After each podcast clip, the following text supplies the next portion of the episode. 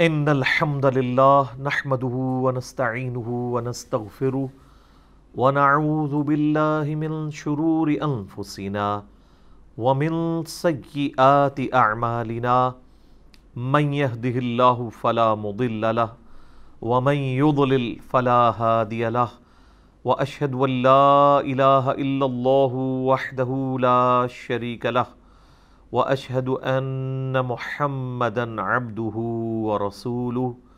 اما بعد فان خير الحديث كتاب الله، وخير الهدي هدي محمد صلى الله عليه واله وسلم، وشر الامور محدثاتها، وكل محدثه بدعه وكل بدعه ضلاله وكل ضلاله في النار.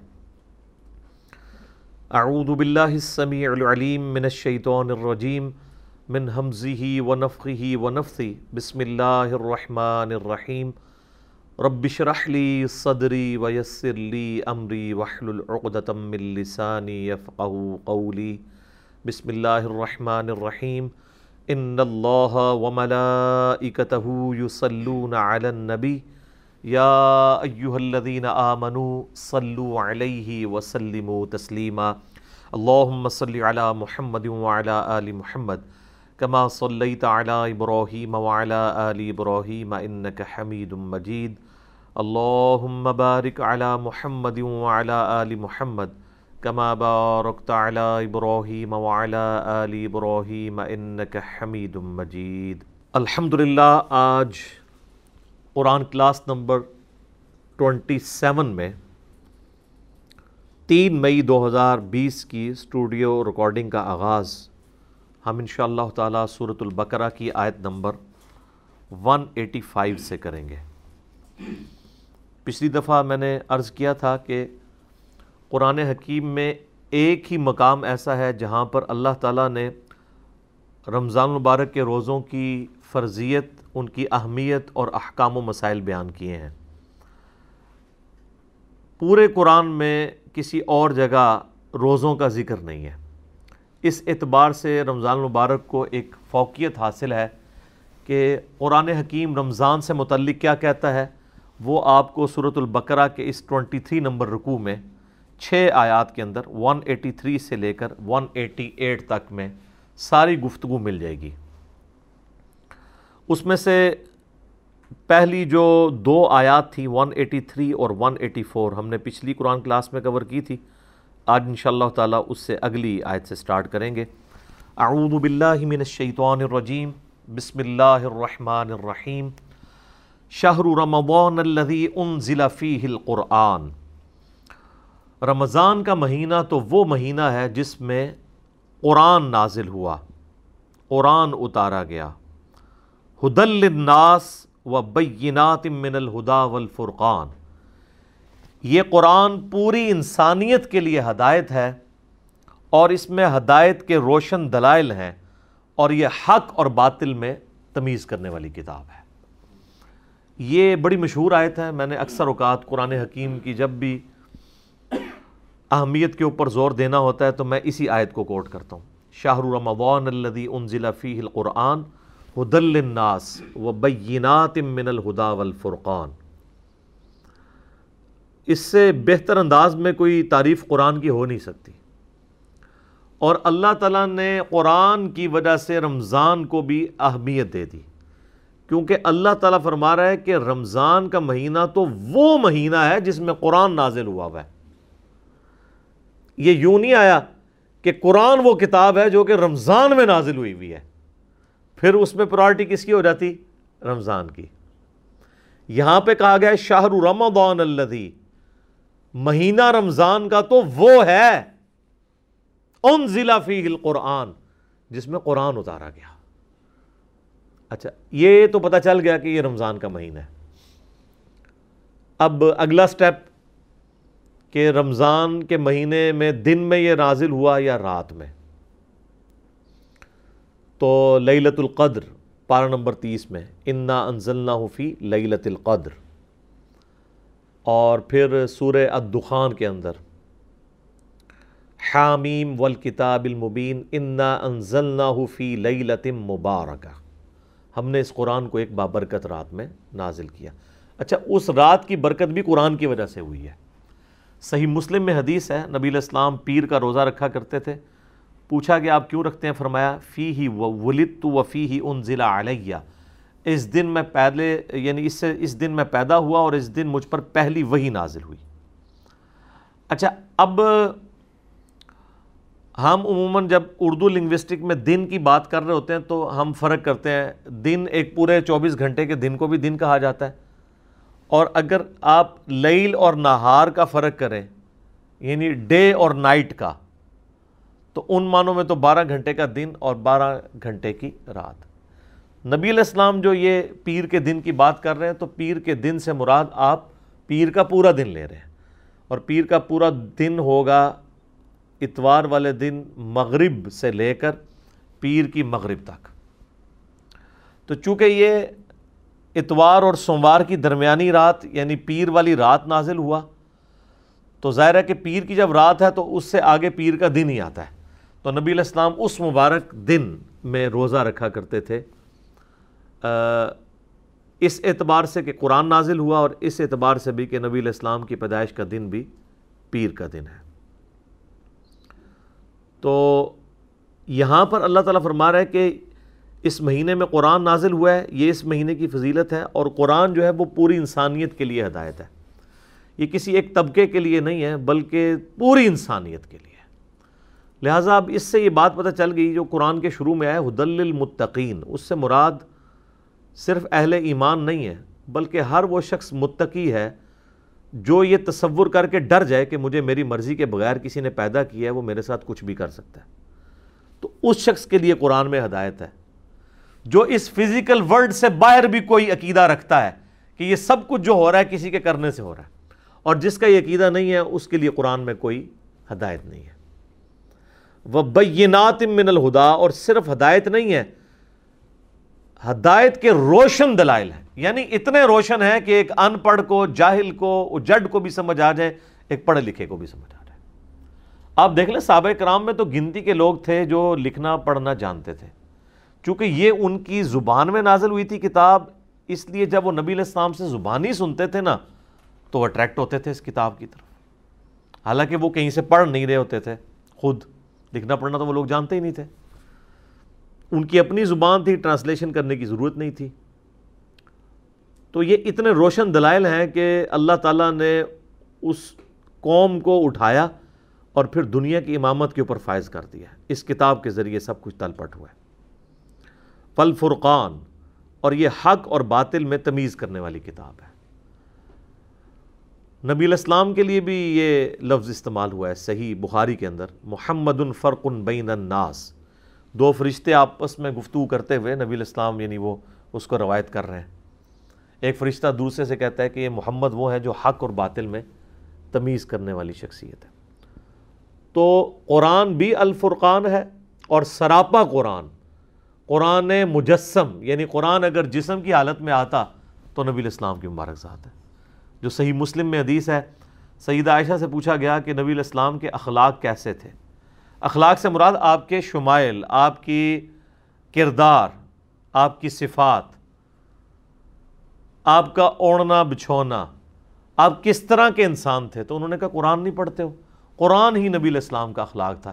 یعنی قرآن کو جو مطلوب انسان ہے نا، اگر پرفیکٹ فارم میں کوئی موجود ہے روئے عرض کے اوپر، تو محمد رسول اللہ صلی اللہ علیہ وآلہ وسلم کی مبارک ذات ہے تو ہم اسی لیے آپ کو قرآن مجسم کہتے ہیں کہ قرآن اگر انسانی شکل میں آتا، کوئی جسم اڈاپٹ کر کے، تو نبی الاسلام اس کی پریکٹیکل مثال ہے خیر، اس پہ تو اب بہت کچھ بولا جا سکتا ہے۔ میں اسی کے اوپر اکتفا کرتا ہوں۔ فمن شاہدہ ملک مشہرہ تو جو کوئی تم میں سے اس مہینے کو پائے فل یا سم تو اسے چاہیے کہ وہ رمضان کے مہینے کے روزے رکھے۔ اچھا اب یہ جو الفاظ ہیں نا، جو کوئی اس مہینے کو پائے یعنی جس کی زندگی میں یہ مہینہ آ جائے، جب جب بھی یہ مہینہ آئے گا، اس نے روزے رکھنے ہوں گے۔ اس سے بعض لوگوں نے یہ بھی رزلٹ نکالا کہ اگر کسی کی زندگی میں رمضان کا مہینہ نہ آئے، تو اس پہ رمضان کے روزے فرض نہیں ہیں۔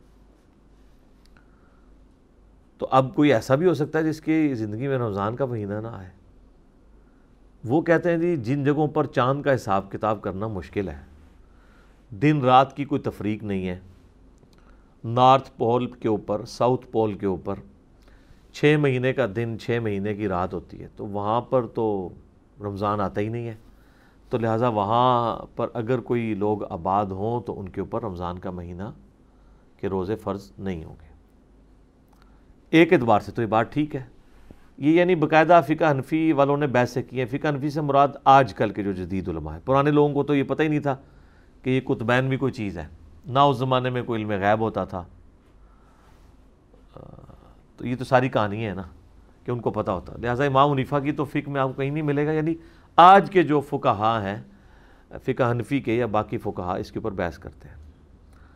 جبکہ یہ ان کا اجتہاد درست نہیں ہے میری نظر میں، اس کی وجہ یہ ہے اگر یہی بات مان لی جائے گی تو پھر تو پانچ نمازیں بھی ختم ہو جائیں گی، چھ مہینے کا دن اور چھ مہینے کی رات کا مطلب ہے کہ چھ مہینے میں صرف تین نمازیں پڑھی جائیں جو آ جائیں آپ کی۔ اور رات کی جو ایک نماز آ جائے وہ آپ نے پڑھنی ہے، پورے سال میں تین چار نمازیں ہی آئیں گی۔ اس اعتبار سے اگر اجتہاد کیا جائے تو صحیح مسلم کی جو حدیث ہے نا، نبی الاسلام نے فرمایا جب دجال دنیا میں آئے گا تو پہلا دن جو ہے وہ ایک سال کا ہوگا۔ اور دوسرا دن جو ہے وہ ایک مہینے کا ہوگا۔ تیسرا دن جو ہے وہ ایک ہفتے کا ہوگا اور پھر باقی سارے دن نارمل ہوں گے۔ تو صحابہ کرام نے پوچھا، یا رسول اللہ، اگر ہم وہ زمانہ پائیں تو پھر ہم اپنے نمازوں کا کیا کریں گے؟ اگر سال کا ایک دن ہے تو دن میں تو پانچ نمازیں ہوتی ہیں چوبیس گھنٹے کے اندر۔ تو آپ علیہ السلام نے فرمایا کہ تم اپنے اندازے کو مقرر کر لینا اسی اعتبار سے۔ یعنی وہ ڈیوریشن تو سال ہوگی اس دن کی لیکن تم نے اپنا اندازہ ایسے مقرر کرنا ہے کہ اپنی گھڑی کے اعتبار سے اسے ڈیوائڈ کر لینا اب یہ دیکھ لیں گے فتنہ آ بھی اس وقت رہا ہے کہ جب لوگوں کے پاس واقعی اندازہ مقرر کرنا آسان ہے۔ صحابہ اکرام کے لیے تو اندازہ مقرر کرنا تو سن لائٹ کی وجہ سے وہ ایک ورٹیکل چیز کو گاڑ کے دھوپ گھڑی بنایا کرتے تھے۔ اس زمانے میں تو یہ والی گھڑیاں ہیں نہیں تھی لیکن یہ گھڑیاں آپ دیکھیں کتنی پرفیکٹ ہیں کہ یہ گھڑی دھوکہ نہیں کھاتی۔ دن کے بارہ بجے بھی اگر بالکل گھوپ اندھیرا چھا جائے، کوئی بیوقوف آدمی بھی روزہ افطار نہیں کرے گا۔ لیکن صحیح بخاری میں آتا ہے، نبی الاسلام کے زمانے میں بادل چھا گئے تو صحابہ کرام کہتے ہیں، ہم نے سمجھا کہ سورج غروب ہو گیا، ہم نے روزہ افطار کر لیا۔ بعد میں سورج نکل آیا تو پھر اس روزے کی قضا دینی پڑی۔ اس سے بھی پتہ چلا صحیح بخاری کے حدیث سے کہ صحابہ کرام کے زمانے میں نبی الاسلام اس وقت زندہ تھے۔ نبی الاسلام کے زمانے میں صحابہ کرام کے زمانے میں علم غیب نہیں ہوا کرتا تھا۔ ورنہ اس طرح روزہ کھول لیتے۔ یہ تو کہتے ہیں نا وہ جی صحابی کے قدموں کی خاک جو ہے نا وہ کسی گھوڑے کے نتنے میں بیٹھے نا، تو ایک ولی اس کو نہیں پہنچ سکتا۔ تو تھوڑے ولی تھے پتہ نہیں کہ کچھ دس دینے سب کہانیاں نے۔ تو وہ روزے کی قضا بھی دینی پڑی صحابہ اکرام کو۔ تو اب مجھے بتائیں، اگر اس زمانے میں یہ والی گھڑی ہوتی، تو جناب بادل تو دور کی بات ہے، سورج فزیکلی بھی غروب ہو جائے نا، اگر گھڑی کے اوپر ٹائم نہ نہ ہو۔ لوگوں نے یقین کرنا کہ یہ ہو کیسے گیا؟ جی ابھی تو ٹائم ہی نہیں ہوا۔ تو یہ جناب اس گھڑی کی برکت ہے۔ تو آج آپ دیکھ لیں کہ جو نارتھ پول اور ساؤتھ پول کے قریب علاقے ہیں، جہاں پہ دنوں کی لینتھ کافی زیادہ ہے، کئی کئی مہینوں کے اوپر ایک ایک دن ہے، کیونکہ وہاں پہ سورج افق کے ساتھ ساتھ چلتا ہے۔ ہمارا تو یوں چلتا ہے نا، مشرق سے مغرب، یوں۔ چونکہ وہ ٹپ کے اوپر ہے تو ان کے سورج یہاں سے ایسے چلتا ہے۔ یوں ایسے چلتا رہتا ہے، چلتا رہتا ہے، پھر ہلکا سا یوں جا کے پھر وہ نکل آتا ہے۔ تو یہ چلنے میں چھ مہینے یوں لگتے ہیں اور غروب ہوتا ہے تو چھ مہینے یوں نیچے رہتا ہے، پھر چھ مہینے ایسے اس طریقے سے۔ تو وہاں پہ لوگ نارمل زندگی گزار رہے ہیں جناب۔ انہوں نے گھڑیاں بنائی ہوئی ہیں۔ لوڈ شیڈنگ وہاں پہ ہوتی نہیں ہے۔ اپنے دن رات اسی اعتبار سے ڈیوائڈ کیے ہوئے ایون آج بھی اگر جو ہے وہ سورج کی روشنی ماند پڑ جائے باقی جو سائنٹیفک ایشوز آئیں گے وہ تو اپنی جگہ ہیں۔ یعنی پودوں کی خوراک کا مسئلہ، وہ ساری چیزیں۔ لیکن ایٹ لیسٹ یہ ایشو نہیں آئے گا کہ کوئی شخص نماز کی ٹائمنگ کا اعتبار نہ کر سکے۔ ایون ہمارے پاکستان سے بھی کچھ فوجی حضرات انٹارکٹیکا گئے تھے، تو وہاں پر انہوں نے باقاعدہ نماز پڑھتے ہوئے ان کی اس وقت تصویریں بھی انہوں نے یعنی میڈیا کے اوپر ہائی لائٹ کی تھی کہ سورج دن کے وقت نکلا ہوا ہے اور وہ کہتے ہیں ہم عشاء کی نماز پڑھ رہے ہیں۔ تو انہوں نے اپنے ٹائم کو اس اعتبار سے ڈیوائڈ کیا ہوا۔ تو اس طرح کا ٹائمنگ آپ کر سکتے ہیں۔ تو اسی اعتبار سے وہاں پہ پھر چونکہ مہینوں کو بھی بارہ مہینوں میں ڈیوائڈ کرنا ہوگا تو پھر اس اعتبار سے آپ رمضان کے مہینے کی بھی ڈویژن کر لیں گے۔ لیکن اس سے کوئی یہ پلی نہیں لے لے سکتا جس طرح ہمارے یورپین ملکوں میں جہاں پہ بائیس تیئیس گھنٹے کا آلموسٹ روزہ بعض جگہ پہ بن جاتا ہے۔ تو لوگ کہتے ہیں جی ہم بس سعودیہ کے حساب سے سولہ سترہ گھنٹے کا روزہ رکھ لیں گے۔ تو یہ تو بہت لمبا لینتھ بنتی ہے، ہم روزہ رکھ نہیں سکتے۔ تو حالانکہ وہاں پہ گرمی تو نہیں ہے، ٹھنڈ ہے۔ بال پھر بھی بھوک برداشت کرنا تو ایشو ہوتا ہے۔ تو وہ اس طرح کا قیاس اس جگہ کے لیے نہیں کر سکتے۔ بہرحال وہاں چوبیس گھنٹے کا دن رات تو ہے نا۔ تو وہاں پہ یہ گھڑی والا معاملہ اپلائی نہیں ہوگا۔ تو جو کوئی بھی تم میں رمضان کا مہینہ پائے تو اسے چاہیے اس میں روزے رکھیں۔ ومن کا نا او اعلیٰ سفرن اور جو کوئی تم میں مریض ہو یا سفر پر ہو، فعدتم من ایامن اخر تو وہ بعد کے دنوں میں روزوں کی گنتی کو پورا کر سکتا ہے۔ دو ایکسیپشن تو آ گئیں۔ ایک مریض کی اور ایک مسافر کی۔ یہ ہر صورت میں اس کو اجازت ہے کہ وہ اپنا روزہ مؤخر کر سکتا ہے، بعد میں رکھ لے، جب اس کی صحت ہو یا سفر سے واپس آ جائے۔ اسی کی ایکسٹینشن ہے جو ابو دو ترمزیب نے ماجہ میں حدیث ہے کہ نبی الاسلام نے مریض کو، مسافر کو، دودھ پلانے والی عورت کو اور حاملہ عورت کو روزوں کو مؤخر کرنے کی اجازت دی ہے۔ مؤخر کرنے کی، چھوڑنے کی نہیں۔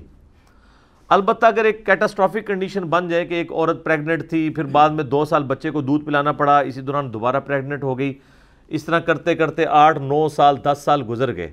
تو اب لا یکلف اللہ نفسا الا وسعها اللہ تعالیٰ کسی جان کو اس سے بڑھ کر اس پہ بوجھ نہیں ڈالتا۔ تو پھر ٹھیک ہے، وہ فدیہ دے لے اس کو روزوں کی قضا کرنے کی ضرورت نہیں رہے گی۔ سفر میں آپ روزہ چھوڑ سکتے ہیں۔ اگر آپ سفر میں روزہ رکھ لیں تو بخاری مسلم میں اس کی اجازت موجود ہے۔ نبی الاسلام نے اجازت دی ہے، لیکن اس چیز کو پسند نہیں فرمایا۔ لیکن آج کل کے جو سفر ہے نا، اگر یہ سفر ہو تو اس میں تو کوئی ایشو نہیں ہے، کیونکہ آج کل سفر ذرا آرام دہ ہے۔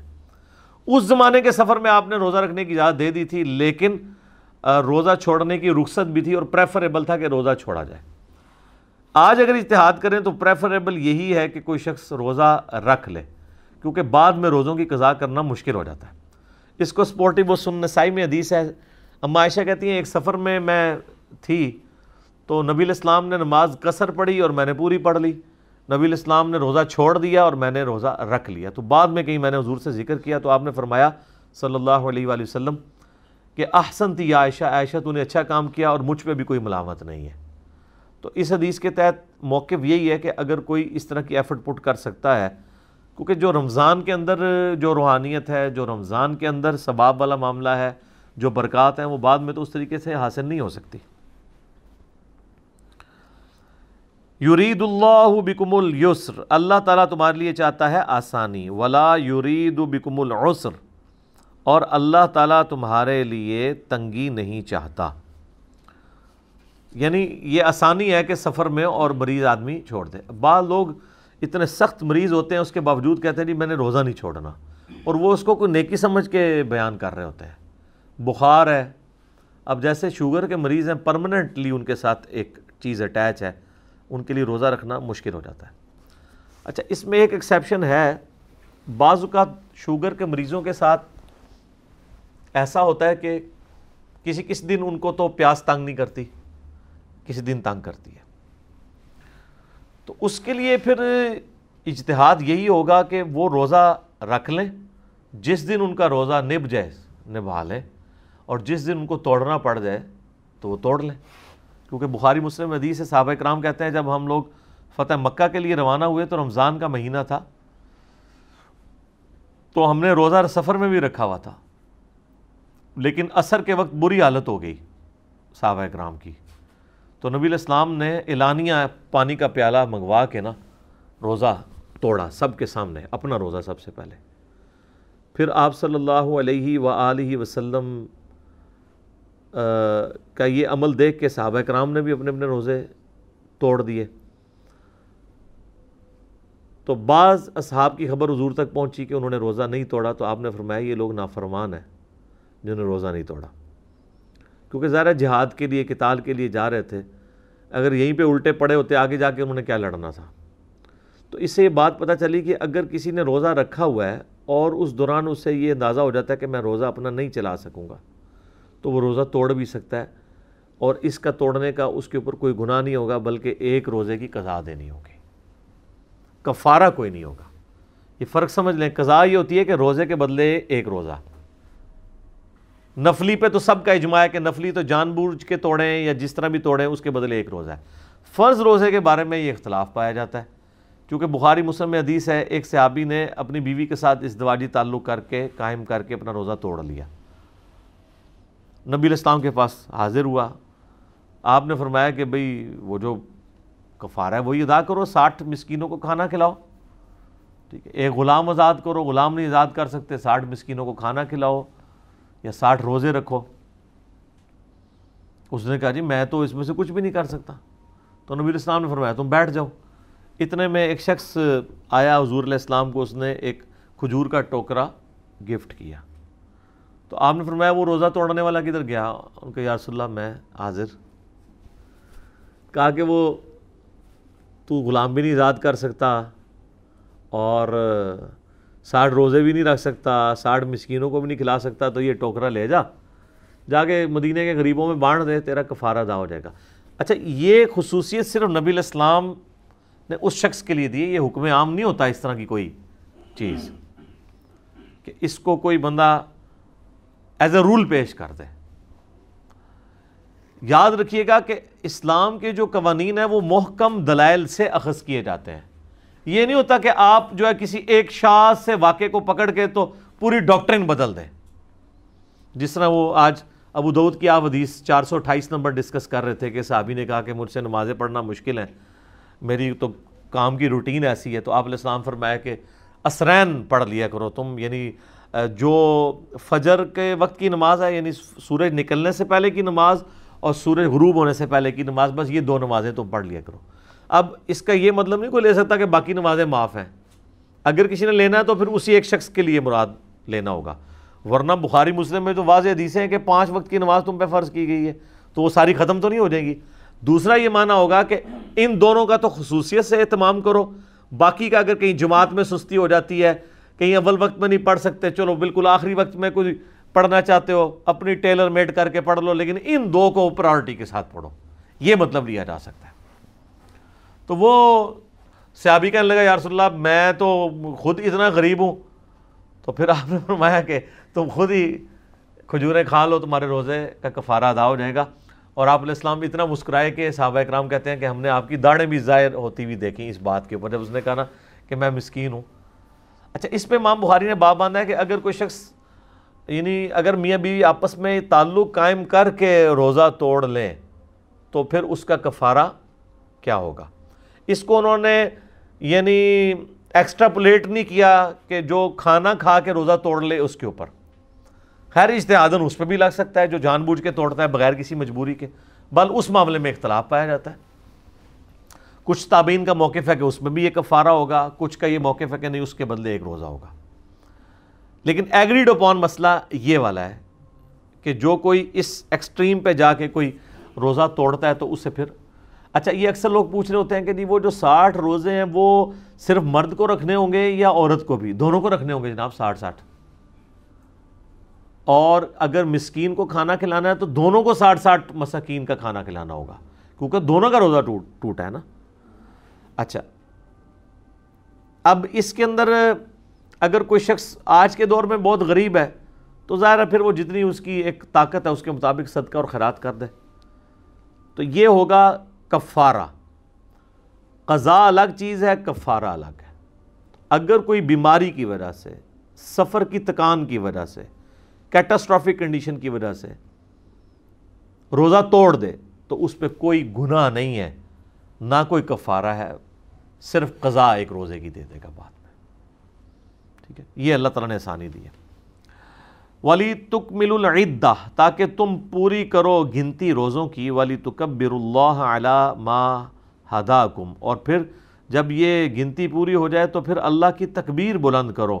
اس بات پر کہ اس نے تمہیں ہدایت دی۔ وَلَعَلَّكُمْ تَشْكُرُونَ تاکہ تم شکر گزاری کی روش بھی اختیار کرو۔ اچھا آپ دیکھیں بار بار گنتی پوری کرنے کے اوپر زور ہے۔ یہ اکثر لوگ آپ کو کہتے ہوئے سنائی دیں گے جی او اللہ تعالیٰ نے کو گن کے نہیں نمازاں لینیاں، گن کے تو نہیں، یہ کیا ہوا جی بندہ گن کے تسبیحات کرے۔ اعلیٰ ان کو یہ نہیں پتا کہ ہر چیز گنتی میں ہے۔ اپنے یہ سارے معاملات جو ہیں نا وہ گنتی کے ذریعے کر رہے ہوتے ہیں۔ چاہے وہ کاروبار کر رہے ہوں، گن کے پیسے لیتے ہیں نا۔ یہ اتنی جنہیں بھی دے دو، اس طرح تو نہیں ہوتا۔ کہتے جی اللہ نے صاحب کتاب نہیں رکھنا۔ بھائی، جب اللہ تعالیٰ کہہ رہے ہیں صاحب کتاب رکھنا ہے، دیکھیں یہ جو تسبیحات فاطمہ ہے بخاری مسلم میں تینتیس دفعہ سبحان اللہ، تینتیس دفعہ الحمد للہ چونتیس دفعہ اللہ اکبر، بغیر گنے تو نہیں آئے گا۔ نمازوں کی پانچ کی گنتی پوری کرنی ہے آپ نے۔ روزوں کی بار بار آ گئے تاکہ گنتی پوری کرو، گنتی پوری کرو۔ اور جب چھوٹ جائیں تو بعد میں گنتی پوری کرو۔ بھائی، کسی رول اور ریگولیشن کے تحت ہی معاملات چلتے ہیں۔ کتنی انلوجیکل بات ہے کہ حساب کتاب ہی نہ رکھا جائے۔ ٹھیک ہے؟ تو جتنی بھی چیزیں ہیں، وہ ظاہر گنتی کے ساتھ تو ہیں۔ اور اس کو سپورٹی وہ بخاری مسلم کی حدیث ہے، اما عائشہ کہتی ہیں، نبی الاسلام نے فرمایا، اللہ تعالیٰ کو سب سے بڑھ کر محبوب عمل وہ ہے جو اگرچہ تھوڑی مقدار میں ہو لیکن ہمیشگی کے ساتھ کیا جائے۔ بنسبت اس عمل کے جو تعداد میں زیادہ ہو لیکن ہمیشہ نہ ہو۔ ایک بندہ کہتا ہے جی آج میں نے ہزار دفعہ سورہ اخلاص پڑھی ہے، کل پڑھ رہا دس دفعہ، پرسوں پڑھ رہا سو دفعہ، اس کی بجائے روزانہ ہی اگر تین تین دفعہ پڑھ لے۔ ٹھیک ہے۔ ہمیشگی رکھے چاہے عمل تھوڑا ہو۔ اس لیے صبح و شام کے اذکار فضمات کے بعد کے اذکار، اس میں ہم کہتے ہیں، اس میں اگر آپ نے بالکل کوئی کریٹیکل اذکار کرنے ہیں تو آیت الکرسی کا وظیفہ اور تسبیح فاطمہ والا وظیفہ، آخری تین صورتوں والا وظیفہ یہ کر لیں چلے باقی اگر نہیں بھی ہوتا ایٹ لیسٹ اس کے اوپر استقامت تو رکھیں نا آپ اپنی۔ تھوڑے وظائف، اسی طریقے سے صبح و شام کے اذکار میں ہم نے اس کو مختصر کر کے یہ جادو ٹونا وبائی امراض، قدرتی حساس سے بچنے کے پانچ سنت وظائف ہم نے الگ کیے ہیں۔ کہ چلو کوئی اور نہیں کر سکتا، یہ پانچ وظائف ہی کر لے۔ کم از کم ہمیشگی تو اس کے اوپر آسانی کے ساتھ آ جائے۔ تو یہ اللہ تعالیٰ فرمایا کہ یہ گنتی اس لیے پوری کرنی ہے کہ جب یہ گنتی پوری ہو، پھر تم نے اللہ کی تکبیر بلند کرنی ہے۔ ولا اللہ کم تشکرون اور پھر تم نے اللہ کا شکر بھی ادا کرنا ہے۔ اور آپ دیکھ لیں، جیسے یہ رمضان کی گنتی پوری ہوتی ہے نا، تو عید والے دن ہم یہ دونوں کام کرتے ہیں۔ اللہ اکبر اللہ اکبر، لا الہ الا اللہ اللہ اکبر۔ اللہ اکبر وللہ الحمد۔ اللہ کی تکبیر بھی اور حمد بھی۔ اللہ اکبر کبیرہ والحمد للہ کثیرہ و سبحان اللہ بکرتم واسیلہ یہ ساری وہ چیزیں تسبیحات جو المصنف ابن ابی شہبہ میں سن القبرہ البئی حقی کے اندر صحابہ اکرام سے رپورٹ ہوئی ہیں کہ آپ نے ان الفاظ کے ساتھ اللہ تعالیٰ کی تکبیر بلند کرنی ہے اور اس کا شکر ادا کرنا ہے۔ اب جی بڑی اہم آیت آ رہی ہے، اس آیت کے اوپر گھنٹوں گفتگو ہو سکتی ہے۔ صورت البقرہ کی آیت نمبر 186 وَإِذَا سَأَلَكَ عِبَادِي عَنِّي فَإِنِّي قَرِيب۔ اور اے محبوب صلی اللہ علیہ وآلہ وسلم، جب میرے بندے آپ سے پوچھیں میرے بارے میں، تو آپ فرمائیں کہ میں تمہارے بالکل قریب ہوں۔ اللہ تعالیٰ ہر شخص کے قریب ہے۔ نحن اقرب الیہ من حبل الورید۔ اللہ تمہاری رگے جہاں سے بھی زیادہ تمہارے قریب ہے۔ اجیب الدعوت الداعی اذا دان، میں ہر پکارنے والے کی پکار کو سنتا ہوں جب بھی مجھے پکارتا ہے۔ فل یستجیبو لی، لیکن شرط یہ ہے کہ تم لوگ بھی میرے حکم پر لبئی کہو، میرا کہنا مانو۔ ولیؤمنو بی لعلکم لعلہم یرشدون۔ اور ایمان لاؤ تم لوگ بھی جس طرح کے ایمان لانے کا حق ہے، تاکہ تم ہدایت پا سکو۔ یہ جی آیت انسانیت کا میگنا کارٹا ہے، جو یورپ کے اندر سترویں صدی عیسوی کے اندر ایک قانون پاس ہوا تھا کہ ہر انسان کا یہ رائٹ ہے کہ وہ اپنے حکمران سے جا کے سوال کر سکتا ہے۔ اس کا دروازہ کھٹکھٹا سکتا ہے۔ اپنے رائٹ کے لیے۔ یہ آیت پوری انسانیت کے لیے میگنا کارٹا ہے کہ ہر شخص اللہ تعالیٰ کو پکار سکتا ہے، بیچ میں کسی کو کوئی ڈالنے کی ضرورت نہیں ہے۔ اب اس سے زیادہ اور کن الفاظ میں سمجھایا جائے کہ جب میرے بندے آپ سے میرے بارے میں پوچھے تو آپ فرمائے میں تمہارے بالکل قریب ہوں۔ ہر پکارنے والے کی پکار کو سنتا ہوں۔ اب یہاں تو یہ ہونا چاہیے تھا کہ میں تم سے بہت دور ہوں، ایک سیڑھی لگاؤ، میرے تک پہنچو۔ وچ کوئی پاؤش ہے؟ کہنا نا وچ کوئی کہنا چھت تک پہنچنے کے لیے سیڑھی چاہیے ہوتی ہے، تو آپ سیڑھی کے بغیر چھت تک نہیں پہنچ سکتے۔ اس طرح کی مثالیں اللہ کے بارے میں بیان کرنا یہ تو حرام ہے۔ بعض اوقات کفر ہو جاتا ہے۔ قرآن میں آپ دیکھیں، جگہ جگہ جہاں پر کافروں پر رد کیا گیا تو بار بار یہ کہا گیا ہے کہ اللہ کے بارے میں ایسی بات نہ کرو جو علم کے اوپر مبنی نہیں ہے۔ تم بغیر علم کے اللہ کے بارے میں یہ بات کر رہے ہو۔ دو دفعہ تو ایک یہ آیت آئی ہے سورہ نساء میں المائدہ میں، یا اہل الکتاب لا تغلو فی دینکم ولا تقولوا علی اللہ الا الحق۔ اے اہل کتاب، اپنے دین میں غلوف نہ کرو۔ افراد و تفرید کا ایگزیجریشن کا شکار نہ ہو۔ اور دیکھو، اللہ کے بارے میں کوئی بات نہ کرو، مگر وہ جو حق پر مبنی ہے، جس کو وہی سپورٹ کرے گی۔ اور پھر آپ سورہ حج کے اندر صورت المومنون میں دیکھیں، جہاں کہیں بھی اللہ تعالیٰ کافروں کی بد عقیدگی کا ذکر کرتا ہے تو یہی کہتا ہے کہ یہ لوگ بغیر علم کے اللہ کے اوپر ایسی چیزیں ڈال دیتے ہیں۔ یا اللہ پر ایسی باتیں کر رہے ہیں جس کے بارے میں ان کو علم ہی نہیں ہے کہ اللہ کی شان شان ہی نہیں ہے۔ تو علم کی بنیاد پہ اللہ کے ساتھ کوئی بات کرنی ہے۔ تو یہ کہنا کہ جی سیڑھی جس نے چھت پہ جانے کے لیے ضروری ہے، اس طریقے سے اللہ تک پہنچنے کے لیے بیچ میں کوئی واسطہ ڈالنا ضروری ہے۔ اگر آپ اس واسطے سے مراد پیغمبر کو لے رہے ہیں تو وہ پیغمبر سیڑھی نہیں ہے، بلکہ پیغمبر آپ کو اللہ کی شناخت کرواتے ہیں۔ وہ بتاتے ہیں کہ اللہ تعالیٰ کن چیزوں سے راضی ہوتا ہے، کن چیزوں سے ناراض ہوتا ہے۔ وہ یہ نہیں کہتے کہ آپ ہمیں پوجنا شروع کر دو۔ وہ کہتے ہیں ہم جو تمہیں سکھا رہے ہیں نا، اس طریقے سے اللہ کی طرف رجوع لاؤ۔ اور وہ ہمیشہ یہ کہتے ہیں کہ ہم یہ جو تمہیں سکھا رہے ہیں، یہ ہم خود تو سکھا ہی نہیں رہے، ہمیں اللہ نے سکھایا۔ ہے تو پیغمبر تو پھر اللہ کے احکامات کو سمجھانے کے لیے دنیا میں آتے ہیں۔ وہ سیڑھی نہیں ہوتے اس اعتبار سے۔ وسیلہ ہوتے ہیں تو اس اعتبار سے کہ اللہ کے احکامات ہم تک پہنچاتے ہیں۔ اس اعتبار سے نہیں کہ ان کی عبادت کرنی شروع کر دی جائے۔ جیسا کہ کرسچنز نے عیسیٰ علیہ السلام کے بارے میں کرنا شروع کر دیا۔ اور بخاری میں حدیث ہے، دیکھنا میری شان کو اس طرح بلند نہ کرنا جس طرح نصارہ نے اپنے پیغمبر کی شان کو بڑھا دیا، میں اللہ کا بندہ اور اس کا رسول ہوں، مجھے اللہ کا بندہ اور اس کا رسول ہی کہنا۔ نبی الاسلام نے تو پہلے ہی نہیں اس کو کلیئر کر دیا اس بات کو۔ اچھا اس کے اوپر پھر میں ان کو پھکی دیتا ہوں۔ پھکی بغیر نہیں کام چلتا۔ جو کہنا جی چھت تک جانے کے لیے سیڑھی چاہیے۔ دیکھیں جی اس کے بغیر چھت تک نہیں پہنچ سکتے۔ تو پہلے تو ان کو لاجیکل یہ بات کریں کہ اللہ تعالیٰ تو چھت پہ ہے نہیں، وہ تو کہتا ہے میں تمہارے اشارک سے بھی زیادہ تمہارے قریب ہوں، تو اس کے لیے تو کہیں جانا ہی نہیں پڑتا۔ وہ تو کہہ رہا ہے، میں تمہارے بالکل قریب ہوں۔ تو چھت بیچ میں کہاں ڈال دیا؟ یہ چھت تو بہت دور ہے۔ یہ تو لاجیکل بات ہے۔ پھر بھی نہ سمجھ آئے تو ان کو کہیں کہ دیکھیں، اگر آپ نے دنیاوی مثالیں دینی ہے تو مجھے یہ بتائیں، اگر کسی جج کی عدالت میں سو جھوٹے گواہ پیش ہو جائیں، پرہیزگار قسم کے داڑیوں پکڑی والے، اور کسی شخص کے اوپر جھوٹی گواہی دے دیں کہ یہ قاتل ہے، تو جج کو تو نہیں پتا کہ یہ جھوٹے ہیں۔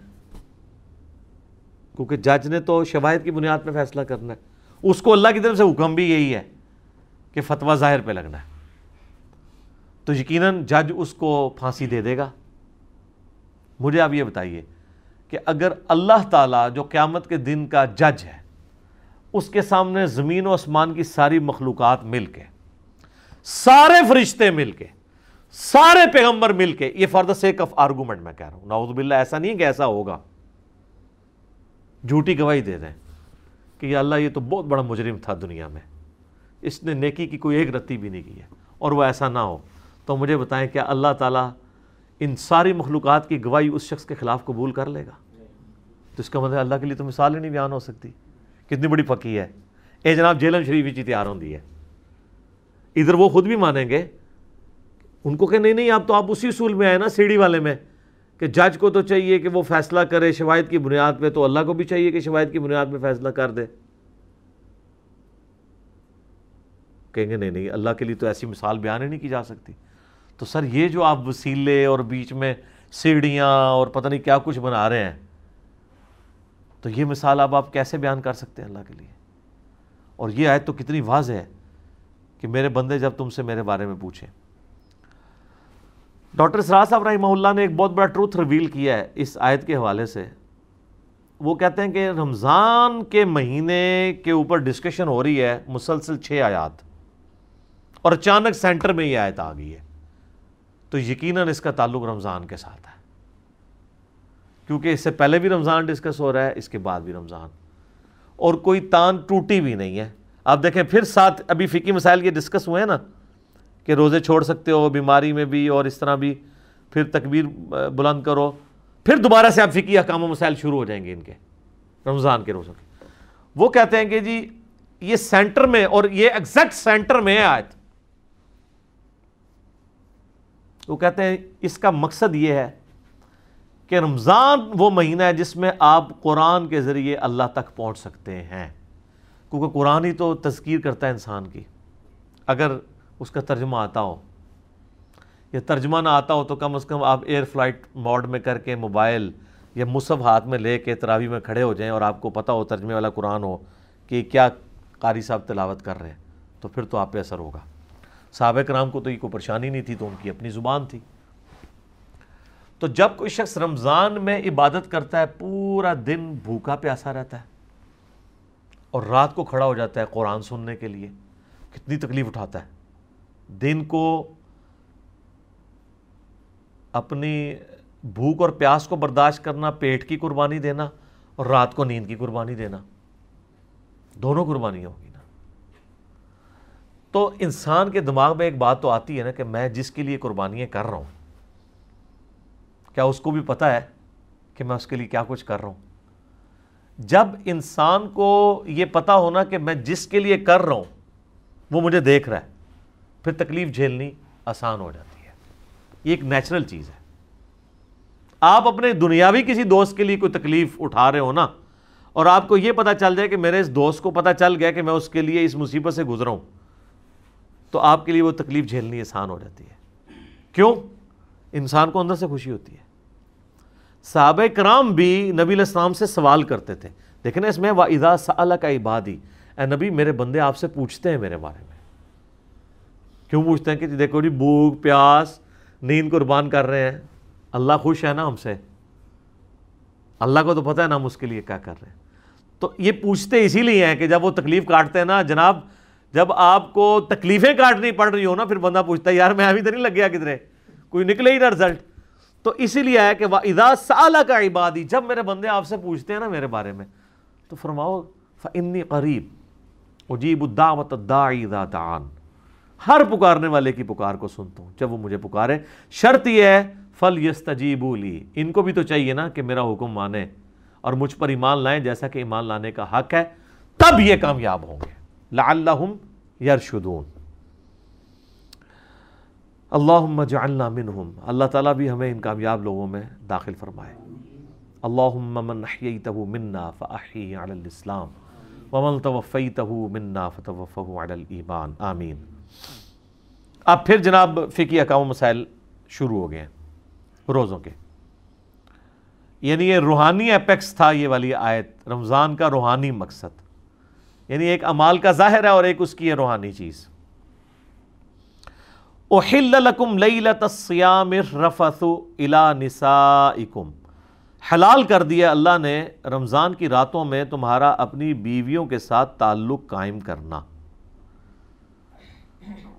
ہن لباس لکم، وہ تمہارا لباس ہیں وہ ان تم لباس اللہ اور تم ان کا لباس ہو۔ عالم اللہ انکم کنتم تختانون انفسکم اللہ خوب جانتا ہے، اللہ نے یہ چیز جانی آبزرو کی۔ یہاں جاننا آبزرو کرنے کے معنوں میں۔ جانتا تو وہ پہلے سے ہی ہے۔ اس نے یہ آبزرو کیا۔ کن تم تختانون انفسکم کہ تم اپنی جانوں میں خیانت کرتے تھے۔ فتح علیکم تو اس نے تم پر توبہ فرمائی۔ تمہاری طرف رجوع لے کر آیا وہ۔ اللہ بھی رجوع لے کے آتا ہے نا، بندہ بھی لے کے آتا ہے۔ تم تم پر نظر شفقت فرمائی، نظر کرم فرمائی۔ فتح علیکم و آفا عنکم اور تمہیں معاف کر دیا۔ فل آن تو پس اب آؤ۔ باشرو ہن ان کے ساتھ ازدواجی تعلق قائم کرو۔ وب تغو ماں کتب اللہ لکم اور پھر جو اللہ نے تمہاری قسمت میں لکھا ہے وہ اللہ سے طلب کرو یعنی اولاد۔ اس تعلق کا مقصد اولاد ہے۔ اس آیت کے کانٹیکس میں صحیح بخاری میں موجود ہے کہ روزہ تو آپ کو پتہ دن کے وقت ہوتا ہے۔ لیکن صحابہ کرام اجتہاد کرتے تھے کہ وہ رمضان کے پورے مہینے میں وہ یہ سمجھتے تھے کہ ہمیں اب اپنی بیویوں سے الگ ہونا ہے۔ کیونکہ جب پیٹ کی قربانی دی جا رہی ہے، نیند کی قربانی دی جا رہی ہے، تو وہ سمجھتے تھے یہ بھی ایک قربانی ہے۔ روزے کی حالت میں تو آئی ہے، ظاہر ہے روزہ تو ٹوٹ جائے گا۔ تو لیکن رات کے وقت تو روزہ نہیں ہوتا۔ تو وہ یہ سمجھتے تھے کہ نہیں، رمضان چونکہ ہے ہی قربانی کا مہینہ ہے، تو پھر رات میں بھی ہمیں بیویوں کے قریب نہیں جانا چاہیے۔ جبکہ بعض صحابہ ایسے تھے، وہ کہتے تھے کہ اب تو افطار ہو چکا ہے، تو اب لہٰذا اس کے اوپر وہ حکم تو نہیں ہوگا۔ دن کے وقت تو ظاہر ہے کہ روزہ ٹوٹ جائے گا، لیکن اب تو وہ حکم نہیں ہوگا۔ تو وہ اپنی بیویوں کے ساتھ تعلق بھی قائم کرتے تھے، لیکن اندر ان کو گلٹ بھی فیل ہوتا تھا۔ یہ جو ہے نا کن تم تختانون انفسا کم تم اندر ہی اندر خیانت سمجھ رہے ہوتے تھے اسے کہ کہیں غلطی نہ کر رہے ہوں۔ اور کر رہے اس لیے تھے کہ کوئی واضح حکم بھی نہیں ہے۔ تو اللہ نے فرمایا کہ واضح حکم بھی نہیں تھا، تم گلٹ بھی فیل کر رہے تھے۔ لو، ہم نے تمہیں ویسے ہی اجازت دے دی ہے اس کی۔ ٹھیک ہے؟ تو اللہ تعالیٰ نے یہ بہت بڑی آسانی دی ہے۔ اس امت کے لیے کہ روزے کی ڈیوریشن جو ہے وہ چوبیس گھنٹے کرنے کی بجائے کر دی دن کے وقت اور رات کے وقت اس تعلق کی اجازت دے دی۔ اب ایک اور فقی مسئلہ ڈسکس ہو رہا ہے ساتھ ہی۔ وکلو وش ربو اور کھاؤ اور پیو حتیٰ یتبین لکم الخیط الابیض من الخیط الاسود یہاں تک کہ جو سفید ڈورا ہے وہ سیاہ ڈورے سے ممتاز ہو جائے من الفجر صبح کے وقت۔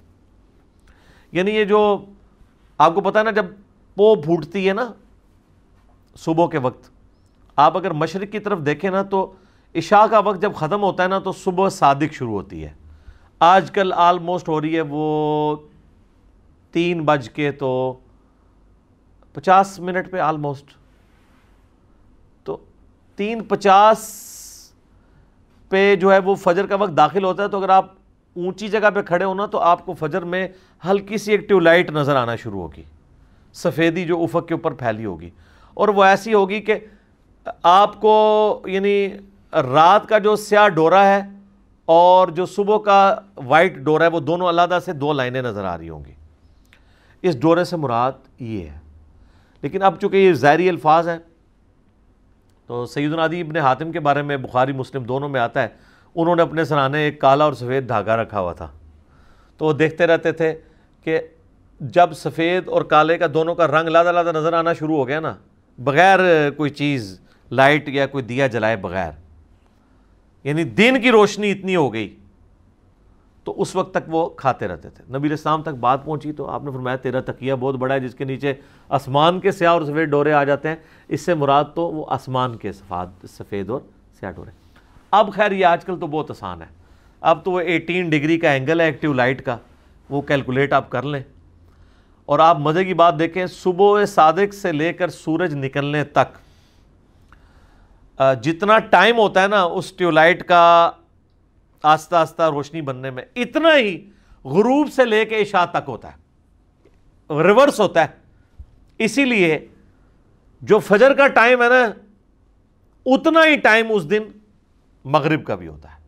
یعنی فجر اگر سپوز تین چون پہ فجر کا وقت داخل ہو رہا ہے اور آلموسٹ جا کے تقریباً کوئی سوا پانچ کے قریب طلوع افتاب ہو رہا ہے۔ ایک گھنٹہ بیس منٹ یا پچیس منٹ۔ تو مغرب سے عشاء کے درمیان جو وقت ہے نا وہ بھی اس دن اتنا ہی ہوتا ہے۔ کیونکہ وہ ٹیولائٹ ریورس ہو جاتا ہے شام کے وقت۔ تو یہ کہا گیا کہ جب تک وہ ممتاز نہ ہو جائے، اس وقت تک تم اس کو سحری کرتے رہو، یہ تو ہو گیا ساری کا وقت۔ ثم اتم الصیام الى اللیل اس کے بعد اپنے روزے کو مکمل کرو رات ہونے تک۔ اب یہ جو لفظ ہے نا رات، اس کی وجہ سے اہل تشیعوں کا یہ موقف ہے کہ قرآن تو بالکل واضح کہہ رہا ہے کہ روزہ شام تک نہیں ہے بلکہ رات تک ہے۔ اس لیے وہ رات ہونے کو انشور کرتے ہیں۔ انشور اتنا ہی کرتے ہیں کہ ہمارے پانچ سات منٹ بعد کھول لیتے ہیں۔ یہ نہیں ہے کہ کچھ چالیس منٹ بعد کھولتے ہیں۔ تو اگر وہ رات کا معنی وہی لینا چاہتے ہیں تو رات تو ان کے روزے کی افطاری کے وقت بھی کوئی نہیں ہوئی ہوتی۔ اگر رات کی صحیح مراد لی جائے۔ کیونکہ آپ کو پتا ہے کہ مغرب کی زانوں سے تیس چالیس منٹ تک آلموسٹ روشنی موجود ہوتی ہے، سورج کے شفق کے غائب ہونے کے بعد سے لے کے۔ اس میں میرا یوٹیوب پہ ایک کلپ ہے، سنی شیعہ کے افطار کے ٹائم کے اوپر اختلاف۔ میں نے اس پہ ساری حدیث بیان کی آلموسٹ آدھے گھنٹے کی وہ ویڈیو ہے، وہ آپ دیکھ لیں۔ بہرحال، شیعہ علماء سے بھی جب ڈسکشن ہوئی ہے، وہ کہتے ہیں نہیں، اب چونکہ اب ٹائم ٹیبل بن چکے ہیں، اگر ٹائم میں سورج کا غروب ہونا کنفرم ہو گیا ہے نا، تو رات شروع ہوگی۔ کیونکہ اب رات کی ڈیفینیشن کے لیے آپ کو قرآن و حدیث کی ضرورت نہیں ہے، کیونکہ یہ لٹریچر کا مسئلہ ہے۔ یہ ڈکشنری آپ کو بتائے گی کہ رات کس وقت شروع ہوتی ہے۔ قرآن جب کہہ رہے ہیں نا، رات۔ تو قرآن یہ تو نہیں بتا رہا کہ اتنے ستارے گنے جا سکیں اور اتنے نہ گنے جا سکیں رات مطلب جو عرف میں رات مانی جاتی ہے۔ تو ڈکشنری کہتی ہے کہ غروب آفتاب رات ہے۔ شام جو ہے اثر اور مغرب کے درمیان کا وقت ہے، آخری بیس پچیس منٹ۔ ہم ویسے مغرب کو شام کی نماز کہتے ہیں، حالانکہ مغرب رات کی نماز ہے، شام کی نماز نہیں ہے، کیونکہ غروب ہو چکا ہوتا ہے۔ اسی تو آپ دیکھیں نا تراوی ہم ایک دن پہلے پڑھتے ہیں۔ اور جیسے ہی مغرب کے بعد چاند نظر آتا ہے شوال کا، تو اتقاف والے اٹھ جاتے ہیں مسجد سے، کیونکہ وہ کہتے ہیں، اب اگلا وہ یہ تو نہیں کہ رات ہونے کا انتظار کرتے ہیں۔ تو رات سے مراد ہے غروب آفتاب اگلے زمانوں میں ظاہر غروب آفتاب کو انشور کرنا ضروری تھا۔ یعنی آپ ایسی جگہ پہ رہ رہے ہیں کہ بظاہر کسی پہاڑ کے پیچھے سورج چھپ رہا ہے، لیکن وہ سورج ابھی مکمل غروب نہیں ہوا۔ تو پھر آپ افطار تو نہیں کر سکتے۔ اور یہ بھی یاد رکھیے گا، آپ جس جگہ پہ نا، اگر آپ کے سامنے سورج آپ کو نظر آ رہا ہے، تو وہ آپ گھڑی دے کے روزہ افطار نہیں کر سکتے جب تک وہ غروب نہ ہو جائے۔ اگر وہاں پہ وہ غروب ہوتا ہے تو۔ میں کتبین کی بات نہیں کر رہا ادھر۔ مثلا آپ کو پتا یہ جو برج العرب ہے، یہ آلموسٹ ایک کلو میٹر اونچا ہے۔ تو انہوں نے جو بالکل ٹاپ والی ہیں نا، ان کی گھڑیوں کی ٹائمنگ ڈفرنٹ دی ہوئی ہے افطاری کی۔ اس کے اندر تین چار منٹ کا فرق ہے۔ کیونکہ جب آپ زمین کی سرفس سے ایک کلو میٹر اوپر چلے جائیں، تو زمین پہ تو سورج غروب ہو چکا ہے۔ ادھر نہیں ہوا ہوا۔ تو انہوں نے باقاعدہ ٹائمنگ دی ہوئی ہوتی ہے کہ اتنی منزل والوں کا افطار اس وقت ہوگا، اتنی والوں کا اس وقت ہوگا، کیونکہ ان کو تو سورج سامنے نظر آ رہا ہے۔ نیچے والوں نے دیکھ لیا، غروب ہو گیا اور واقعی غروب ہو گیا۔ لیکن جب آپ ہائٹ پہ ہوتے ہیں نا، تو زمین کی کرویچر کو بھی آپ دیکھ رہے ہوتے ہیں۔ مثلا یہاں سے مجھے اگر سامنے ایک چیز پڑی ہوئی نظر نہیں آ رہی ہے، لیکن میں اگر یوں کر کے دیکھوں تو مجھے نظر آ رہی ہے۔ تو اب میرے لیے تو وہ سورج غروب نہیں ہوا۔ اسی طریقے سے جو بندہ جہاز میں ٹریول کر رہا ہے تو جہاز تو آپ کے جو عام جہاز ہیں، یہ تقریباً آٹھ سے دس کلو میٹر اونچا اڑتے ہیں۔ تو اس میں تو سورج آپ کو سامنے نظر آ رہا ہے۔ تو آپ افطار نہیں کر سکتے۔ جب تک کہ وہ اتنا نہ غروب ہو جائے کہ وہ اس ہائٹ سے بھی غروب ہوا نظر آ جائے۔ بال اس میں یہ ہے کہ نیچے والوں کا تو اثر کا ٹائم ختم ہو جائے گا، آپ کا تو اثر کا ٹائم بھی ختم نہیں ہوگا۔ اور مصیبت بن جاتی ہے فجر کے وقت۔ جو جہاز میں بیٹھے ہیں، ان کی فجر جلدی شروع ہو جاتی ہے اور سورج بہت جلدی نکل آتا ہے۔ تو اس لیے جو لوگ سفر کر رہے ہوتے ہیں، جن کو تھوڑی بہت عقل ہوتی ہے، وہ یہ نہیں کرتے ہیں کہ وہ گھڑی کے مطابق دیکھ کے چل رہے ہوتے ہیں کہ جی اب میں اس شہر پہ ہوں تو ادھر جو ہے فجر کا وقت اس ٹائم شروع ہو رہا ہے۔ جو طلوع آفتاب ہے، لہٰذا میں جو اس وقت تک نماز پڑھ سکتا ہوں۔ نہیں، جناب، اس سے دس منٹ پہلے ہی سورج نکل آیا ہوگا کیونکہ آپ دس کلو میٹر اوپر ہیں۔ دس کلو میٹر نیچے ہوں گے تو سورج نہیں نکلا، یہ بڑا دھیان رکھنا پڑتا ہے۔ کیونکہ مجھے انٹرنیشنل فلائٹس میں نا یہ ساری مصیبت کاٹنی پڑی ہے۔ تو وہ مجھے آئیڈیا ہو جاتا ہے کہ واقعی یار یہ تو اب ادھر یہ تو گھڑی بتا رہی ہے کہ جی سورج نکلنے میں بھی دس منٹ ہے۔ سورج میرے سامنے نظر آ رہا ہے۔ میں کس طرح مان لوں کہ اب فجر کا وقت ہے۔ تو آپ کو پھر وہ ٹائمنگ کو سیٹ کر کے یہ چیزیں کرنی پڑتی ہیں۔ تو یہ رات تک جو روزے کو آپ نے مکمل کرنا ہے نا، اس سے مراد ہے غروب آفتاب تو وہ شیعہ علماء کہتے ہیں کہ پہلے ہم لوگ یہ کرتے تھے، اب اگر واقعی گھڑی اور لیٹ لانگ یہ چیز بتا دیتے ہیں، تو اب اس کو زید نہیں بنانا چاہیے۔ دوسری طرف سنیوں نے یہ مصیبت ڈال دی ہوئی ہے کہ وہ ان حدیثوں سے کہ جی میری امت بھلائی پر قائم رہے گی، اور صحیح بخاری میں بھی وہ دعود میں بھی موجود ہے کہ جب تک وہ افطار میں جلدی کرتی رہے گی۔ افطار میں جلدی کرنے کا قطن یہ مطلب نہیں ہے کہ آپ وقت سے پہلے افطار کر لیں۔ تو وہ جلدی کے چکر میں آپ دیکھتے ہیں کہ وہ ٹائم ٹیبل بھی پتہ نہیں ایسے بنائے ہوئے ہیں۔ جو ہماری ڈیجیٹل الیکٹرانک جو ٹائم ٹیبلز ہیں، ان کو سپورٹ بھی نہیں کرتے پرانے زمانے کے وہ بنے ہوئے ہیں۔ اور وہ کہتے ہیں، نہیں جی وہ پھر جب ہم انہیں کہتے ہیں، بھائی صحیح ابن خزیمہ کے اندر یہ حدیث موجود ہے، باقی کتابوں کے اندر، کہ نبی الاسلام کو عذاب دکھایا گیا ان لوگوں کا جو وقت سے پہلے روزہ افطار کر لیتے ہیں۔ وہ کہتے ہیں جی وہ تو یہودیوں کے بارے میں یعنی جس طرح ہم بریلویوں کو کہتے ہیں نا کہ یہ قرآن میں جو ہے وہ غیر اللہ کو پکارنے کے بارے میں چیزیں وہ کہتے ہیں، تو بتوں کے بارے میں؟ تو آپ ہمیں کیوں بتا رہے ہیں؟ پھر ہم انہیں کیا بتاتے ہیں اس پہ؟ کہ یار جسے فٹ، اسے گفٹ۔ سن ابن ماجہ میں حدیث ہے کہ اونچی آمین سن کے یہودی چڑھتے ہیں۔ تو اہل حدیث تو یہ انفیوں کے اوپر لگاتے ہیں حدیث۔ وہ چیختے رہتے ہیں کہ یہ تو یہودیوں کے بارے میں وہ کہتے ہیں، نہیں، بات یہ کہ یہودی چڑھے یا مسلمان چڑھے۔ چونکہ جرم وہ ایک کر رہا ہے۔ تو ذائق ہے۔ تو سر، اگر اہل حدیث پانچ منٹ پہلے روزہ کھولتے ہیں، تو اب انہوں نے بریلویوں والے آرگومنٹ کرنے شروع کر دیے کہ جی چونکہ وہ یہودیوں کے بارے میں ہے، تو آپ یہودیوں والے کام شروع کر دیں گے۔ اچھا آپ مجھے یہ بتائیے کہ داڑھی منڈانا ہے کے بارے میں جو ہے کہ یہود و سارا کی مخالفت کرو۔ کہ داڑیاں مڑاتے ہیں، تم نہ داڑیاں یعنی مڈاؤ داڑیاں بڑھاؤ۔ اب اگر کوئی مسلمان داڑھی مڈاتا ہے تو ہم اسے تو کہیں گے نا، یہ یہود و نصارہ والا عمل ہے۔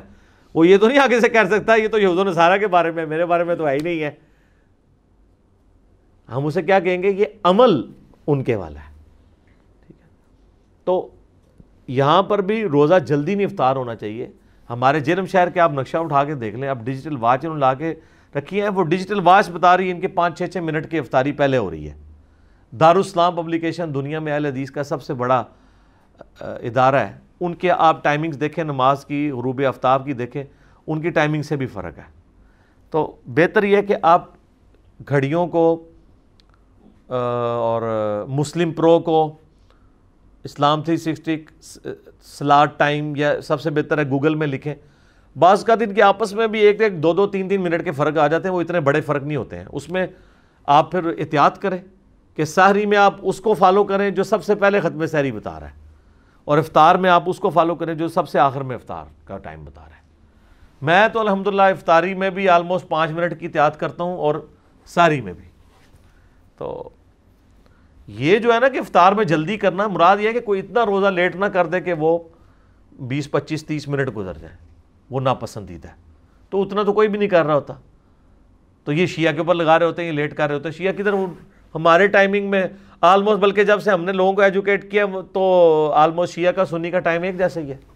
سنی کو دو تین منٹ آگے چلے جائیں تو شیعہ دو تین منٹ پیچھے آ جائیں۔ درمیان میں کنسیسز کر لیں تو آلموسٹ ٹائم وہی ہے۔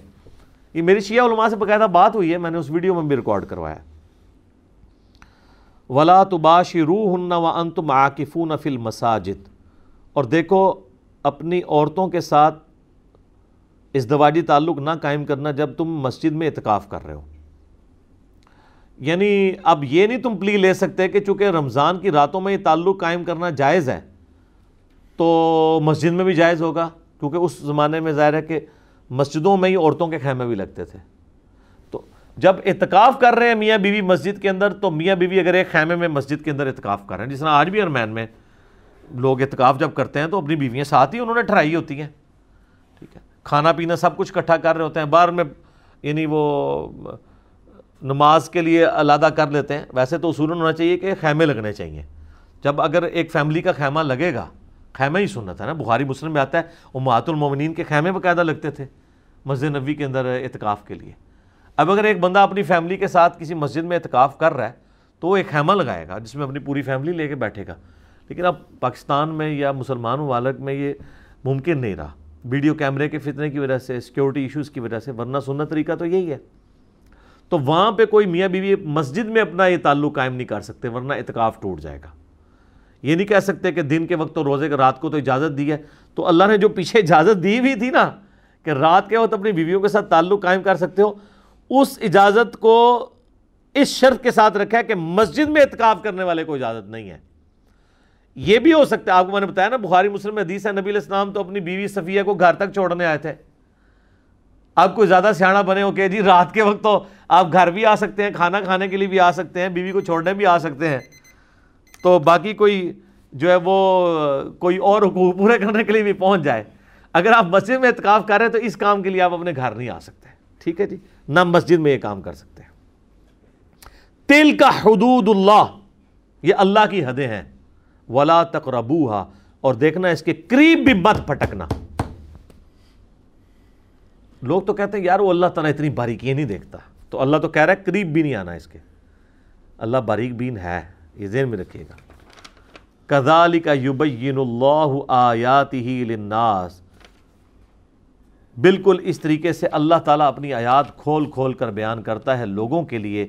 لعلہم یتقون، تاکہ لوگ تقوی کی روش اختیار کریں۔ یعنی دیکھیں کتنی کھول کھول کے بیان کیے ہیں، جتنے فقی اقام و مسائل ہیں۔ کوئی اس سے یعنی اللہ تعالیٰ ہمارا کسی کو یہ شائبہ نہ ہے کہ کوئی عجیب و غریب یا کوئی کوئی حیاس اس قسم کی باتیں ہو رہی ہیں، یہ اللہ کی حدیں ہیں، اللہ تعالیٰ ان کو بیان کر رہا ہے، لیکن یہ بات یاد رکھیے، اللہ تعالیٰ جب بھی سیکس کو ڈسکس کرتا ہے تو کتنے کنٹرول الفاظ میں کر رہا ہے۔ لمٹ کہیں بھی کراس نہیں ہوتی ہے۔ یعنی جس طرح یہ مطلب ایک جس کو کہتا ہے نا کھل ڈل کے بات کرنا، اس لیول پہ بھی نہیں جاتی، لیکن میسج بھی کنوے ہو جاتا ہے کنٹرول الفاظ کے ساتھ۔ یہ قرآن کی خوبی ہے۔ اب آخری آیت اس رکوع کی آ رہی ہے جس میں اللہ نے رمضان کے روزے کا جو مقصد بتایا تھا نا تقوا اس کا لٹمس ٹیسٹ بتا دیا کہ تقوے کا لٹمس ٹیسٹ یہ ہے کہ حرام خوری نہیں کرنے رزق حلال کمانا ہے۔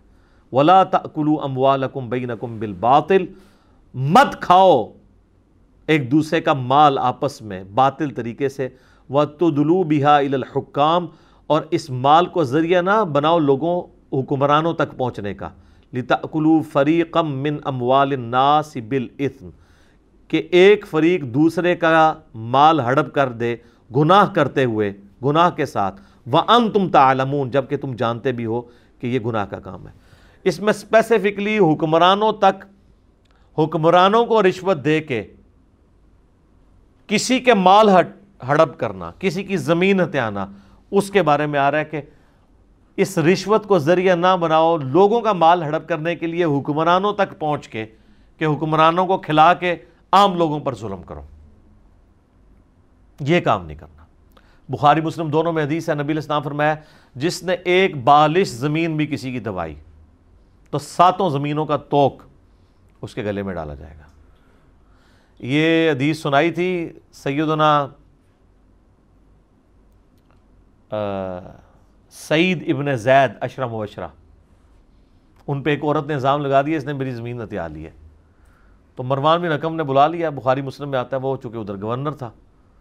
تو سعید ابن زید نے کہا کہ میں کسی کی زمین ہتھیاؤں گا، جبکہ میں نے اپنے کانوں سے رسول اللہ سے یہ بات سنی تھی، جس نے ایک بالس بھی زمین کسی کی اڑپ کی، ساتوں زمینوں کا توک اس کے اوپر ڈالا جائے گا قیامت والے دن۔ یہ حدیث سن کر بھی میں ایسا کر سکتا ہوں۔ ان کا جی آپ جائیں۔ بس اتنی آپ کی گواہی لینی تھی۔ اور نے کہا نا، اس بوڑھی عورت کو انہوں نے وہاں کھڑے کھڑے بدعا دی کہ اللہ اس سے زریل و خوار کر کے تو انہیں مارنا ہے۔ ٹھیک ہے۔ اور کہتے ہیں کہ جی وہ کچھ عرصے بعد ہی اندھی ہو گئی اور جس زمین کا وہ جھگڑا لے کے چل رہی تھی اسی زمین میں ایک دن جا رہی تو ایک کنویں میں، اندھے کنویں میں گری اور مر گئی۔ اور اس وقت وہ جب وہ اندھی ہو گئی اور وہ چیختی تھی اور چلاتی تھی تو یہ کہتی تھی مجھے سعید کی بدوا لگ گئی ہے۔ یہ بخاری مسلم دونوں میں ہے، مشکات میں کرامات والے چیپٹر میں تیسری جلد کے اندر یہ انہوں نے کرامت کے اندر ایک صحابی کی کرامت میں ڈالا ہے کہ ان کی بدوا لگ گئی۔ تو یہ سعید ابن زید جناب کہتے ہیں، میں رسول اللہ سے سنا ہو یہ بندہ بہت دلیر تھا۔ یہ وہی سعید ابن زید ہے جس نے اشرم وشرم والی حدیث سنائی تھی مغیرہ ابن شعبہ کو۔ اوے مغیرہ اوے مغیرہ اوے مغیرہ۔ ابو دعود میں، مسند احمد میں۔ تو نبی کا صحابی ہو کہ تیری موجودگی میں ایک جنتی شخص کے اوپر لانت کی جا رہی ہے۔ میں نے رسول اللہ سے سن رکھا ہے۔ ابو بکر جنت میں، عمر جنت میں، عثمان جنت میں، علی جنت میں، طلحہ جنت میں، زبیر جنت میں عبد الرحمن بن عوف جنت میں، سعد ابن ابی وقاص جنت میں اور ایک دسواں شخص بھی جنت میں۔ تو جب بعد میں پوچھا گیا، انہوں نے کہا، دسواں میں ہوں۔ یہ بھی اشرم بشرم۔ تو یہ ان کا سٹائل تھا کہ میں نے خود رسول اللہ سے یہ سن رکھا ہے۔ تو مجھے وہ یاد آیا، ادھر بھی انہوں نے کہا کہ میں نے نبی علیہ السلام سے سنا ہے کہ جس نے ایک بالی زمین دبائی اچھا جی ہمارے لوگ قرآن بھی سنتے رہتے ہیں، حدیث بھی سنتے رہتے ہیں، وہ کہتے ہیں ہوتا ہوگا ساڑھے نل نہیں ہونا۔ یہی فرق ہے جناب ایک صحابی اور غیر صحابی میں۔ اسی لیے ان کو اتنا اونچا مرتبہ ملا ہے۔ سمعنا و اطعنا کرنے والے لوگ تھے۔ اللہ تعالیٰ سے دعا ہے، جو حق بات میں نے کہی، اللہ تعالیٰ ہمارے دلوں میں راسک فرمائے۔ اگر جذبات میں میرے منہ سے کوئی غلط بات نکل گئی، اللہ تعالیٰ ہمارے دلوں سے معاف کر دے۔ ہمیں کتاب و سنت کی تعلیمات پر عمل کر کے دوسرے بھائیوں تک پہنچانے کی توفیق عطا فرمائے۔ سبحانک اللہم و بحمدک، اشہد لا الہ الا انت، استغفرک و اتوب الیک، وما علینا الا البلاغ المبین۔